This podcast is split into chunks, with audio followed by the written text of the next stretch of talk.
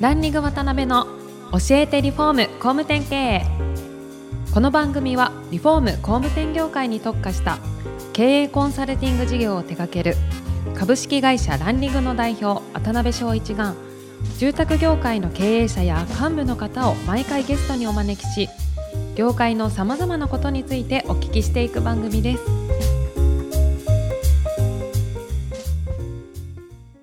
皆さんこんにちは。さあ今週も始まりました。ランリング渡辺の教えてリフォーム工務店経営。第120回目アシスタントの牛久保です。パーソナリティの渡辺です。今週もよろしくお願いします。よろしくお願いしますえー、前回に引き続き、えー、本日もですね吉安さんにお越しいただいてます。よろしくお願いします、はい、よろしくお願いします。前回はグループの中核をなされているロジックのですね事業展開について、えー、概要をお聞きしたんですが今回はですね特徴的な取り組みなどまあいろいろお聞きできたらなと思ってますんで、はい、よろしくお願いします、はい、はい、お願いします。でまずですねあの最初にそれこそそうですねあの住宅不動産事業の生産性革新と日本の未来シンポジウムでエクセレントカンパニー賞とか頂いてますけど、はい、ちょっとよくわからないですけどどういう賞なんですかこれ？えっとですね、はい、どういう賞なんでしょうね、はい、まあただ評価されてるポイントはどういうところなのか、と考えるとやっぱりタブランドで今私たち取り組んでるんですけどそのタブランド化とそこに対する人材の投下、とその展開のスピード、うん、そういったところが評価されたのではないかなと思ってまして、やっぱり市場はいろいろ変わり続けておりますし、やっぱそこに対して、まあ、当然、人もどんどん流動的に動いてるわけですけど、はい、そういったものをすべて私たちの会社に集まってくるようなブランディングがまあ非常にうまくいってるんじゃないかと思っててですね。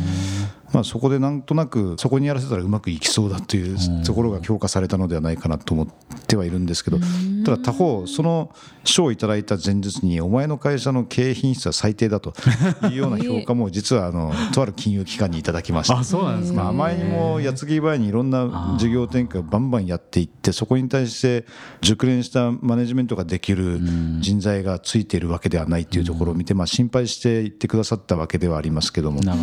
まあでもそういったところは金融屋さん。と住宅業界の方々が見る視点っていうのは全然違ってくるのかなとは思ってい。ます。はい、数値上はあれですもんね、はい、将来に対する投資とか、人に対するものとか現れてこないですもんね、そうですね。だからその人材というものがバランスシートの中に現れるんだったら、われわれはもっとなんか強い会社だというふうに評価されるんでしょうけども、はい。なるほどね、ただまあ可能性としてものすごく3年後5年後の展開が楽しみだっていうそういう期待感はいろんな市場ではあの見ていただけているように思います。なるほどね、今現状それこそいろんなこうブランドでですね、はい、展開されて、まあ、今後もされていかれると思うんですけどおそらくその商品のポジションとかターゲティングとかいろいろ考えられて参入されると思うんですけど、はいえ。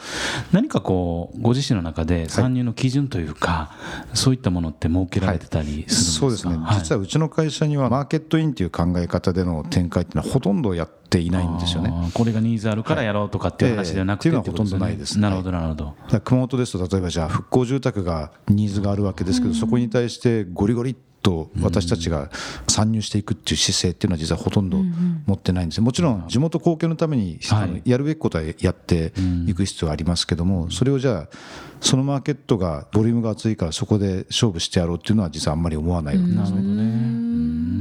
実際に逆にこちらから湧き上がるとかやりたいっていうところの、まあ、人材も含めて、そのあたりなんですね。そうですね。まずはやっぱりどうしても私がやりたいってことは一つだけはやらせてもらいたいと思ってて、何をやっていくかという時にやっぱり一番大事にしてるのはその私が直感でやりたいと思うものに関してはこういう事業をやろうと思うけどどうだっていうことは社内で測りながら進めていきますね。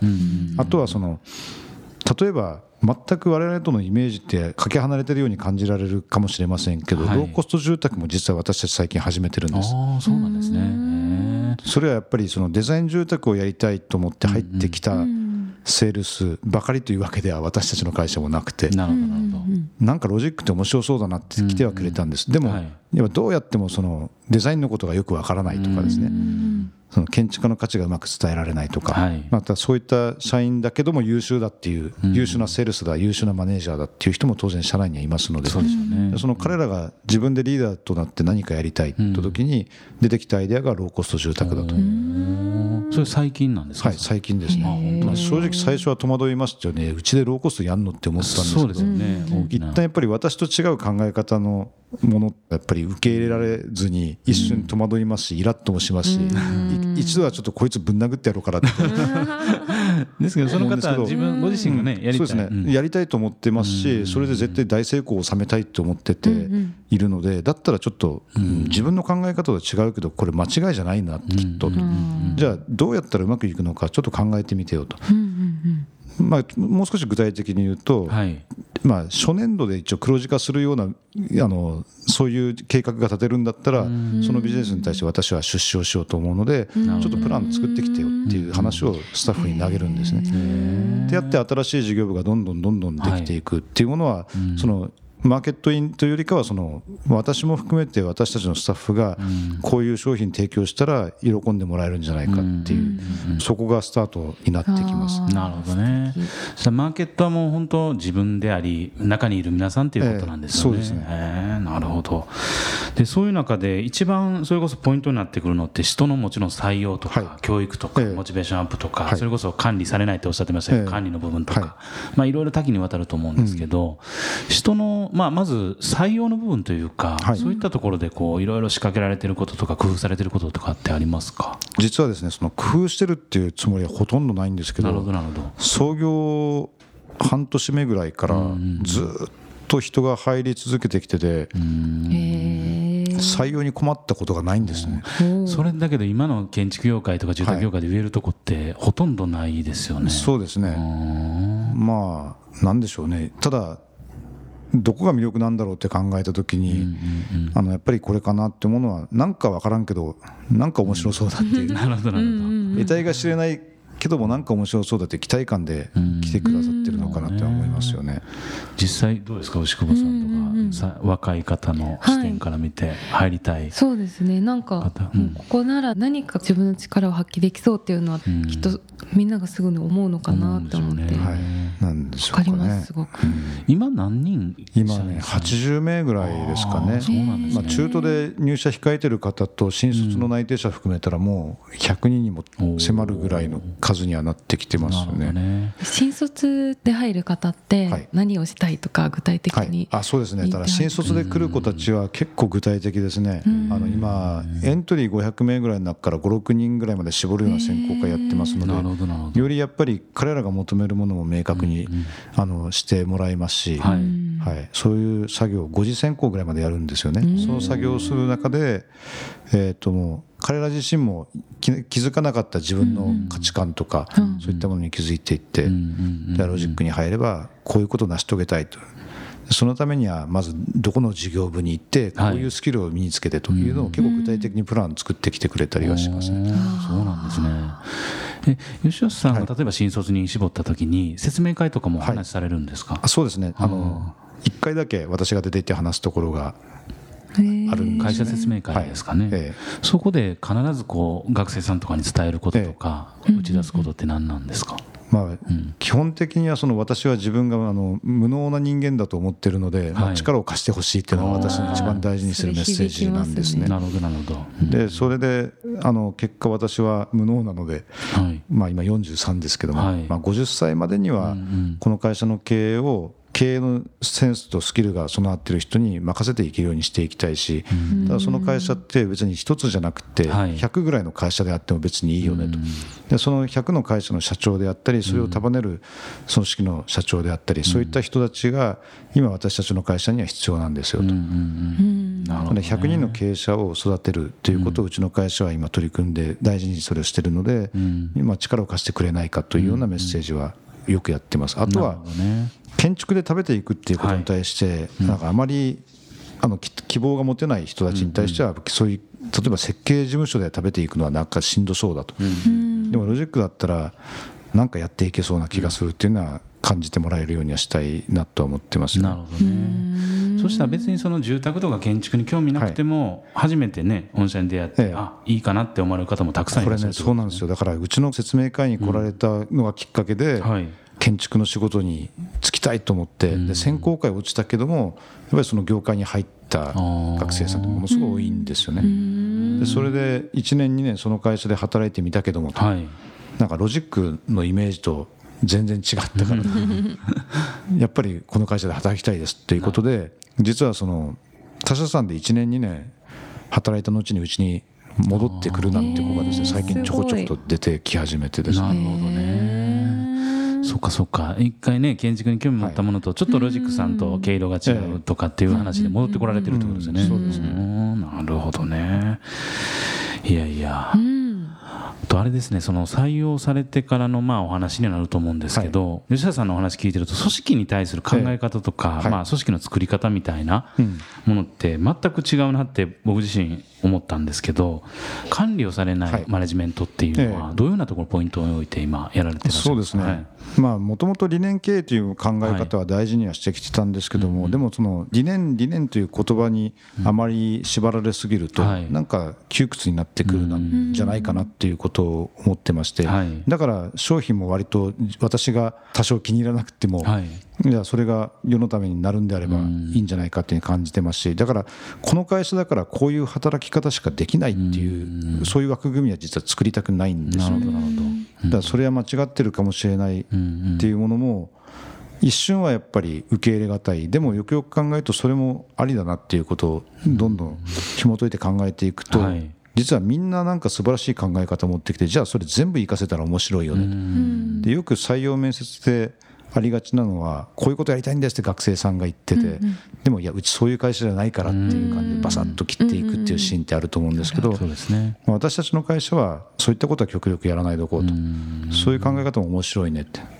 でそれうちかうちに入ったら一緒にやれそうだからぜひうちに来てよみたいな感じでですね。なんかそんな感じですね。組織の作り方としてはその組織に無理やり巻き込もうとはせずに、その一人一人の考え方をどうやったら全て叶えることができるのかなってなるとやっぱり組織を大きくする事業部を増やす拠点を増やす熊本だけじゃなくて日本中場合によっては世界中に出ていくっていうことです、っていうことをやんなきゃしょうがないしだからそれをやるために私はじゃあ何ができるのかなっていうと風呂敷広げるぐらいしかできる仕事ってないんですよね。だからまあ日本中世界中見て回ってこういうやり方があるんじゃないかっていうものはいつでも聞かれたら差し出してあげれるように引き出しを増やすような作業をですね日々やっています。なるほどね。素晴らしいですね。素晴らしい。なんかさっきの「私は無能なので力を貸してください」って私勝手にプロポーズかと思っちゃいました、キュンってした。響きますよそれ、ね、学生が言われたらそれ本気でねやっぱり吉田さんおっしゃられてますもんね、いやもうそれ本気ですね、うん、はい。なるほどね。でそんな中でこうロジック版ホラ暮らし、はい、ユニット制敷かれてるっていうふうなことだったと思うんですけど、ええ、初めは相当まあ、反対というか、ええ、いろいろあったんじゃないですかね。はい、そうですね、なので、まあ、やりたい人がリーダーになって、つきたいリーダーにみんなついていくと、だから会社としてはどの部分に行きなさいっていう事例を出さなければ、強制もしないわけですよね、新卒の子もそうなんです、当然、そんなあの管理をしないやり方でうまくいくはずがないということで、まあ、同業の他社さんも反対されますし、まあ、銀行さんなんてはもう当然、意味が分からない、意味が分からんと。はい。でうん、ただ私の中では確かに全てを投げてしまっても何も無能な状態でいきなり経営権任されてもうまくいきこないというのは当然あの感じてたので、そのリーダーとしてその組織を引っ張っていくために必要なスキルは一応教えました。1年ぐらいかけてですね。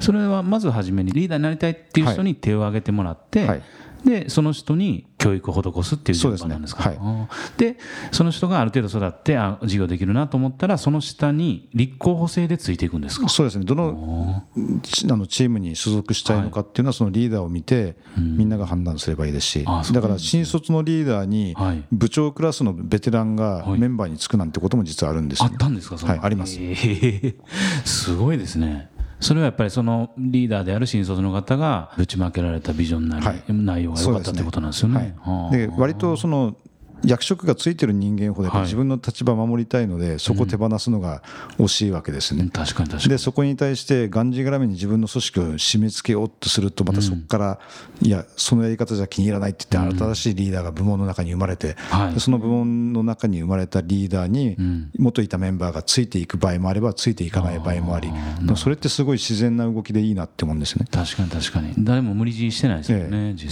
際。であいつらが出ていったんですよ。どうすればいいんですかみたいな相談を私は受けます。もうかつて上長だった人間。うん、それはお前の魅力が足らんかったってことやなと。うことを言うので少し残酷かもしれませんけどでも、でも私はその通りじゃないかなって思ってますし、私の元からも80人の社員がいきなりみんないなくなるんじゃないかって不安とは私いつも戦ってて。でももしそれで出ていったとしたらもう全てやっぱり私の魅力がなかったっていうことに原因があるわけですから覚悟もしてますよね。ですけど一部それこそ大手の上場のね、コンサル会社さんとかね、ユニット制でね、独立採算制で結構やられてるところってありますもんね。まあでももああいう大手のコンサルティングファームとかもともと入ってる人が優秀すぎるっていうのは前提であるのかもしれません、まあ、その優秀すぎるとかそうじゃないっていう何を基準に選ぶのかってちょっと分かんないですけども。でも本来誰でもリーダーシップを発揮したいと思って主体性を持っているし、あのやるべきことをしっかりと教えてあげれば誰でもそうですねリーダーになる能力は持ってると思うんですね。可能性は持ってると思うんですね。なるほどね、まあ、ですけどその仕組み自体はスタートされてそんなに年数が経ってるわけじゃないんで、はい、進化中ということですよね、ね、だから今のところは会社で決めてほしいこと、うん、自分たちで決めたいこと、うん、それちょっと一回棚卸しをしましょうということでこの1年間で実はずいぶん話し合いやってきました。あそうなんですね。ここまではちょっと自分たちでやれって言われて投げられてもよう分かりませんと、っていう部分はもちろん分かってそこは会社で引き受けましょう。なるほどなるほど。でこれだけは自分たちの好き勝手にやらせてくれと、好き勝手にやらせてくれって要求も聞くとイラッとすることがいっぱいある。んですそうなんですか。例えばどんなんですか？例えばですね接待交際費を好きなように扱使わせろって。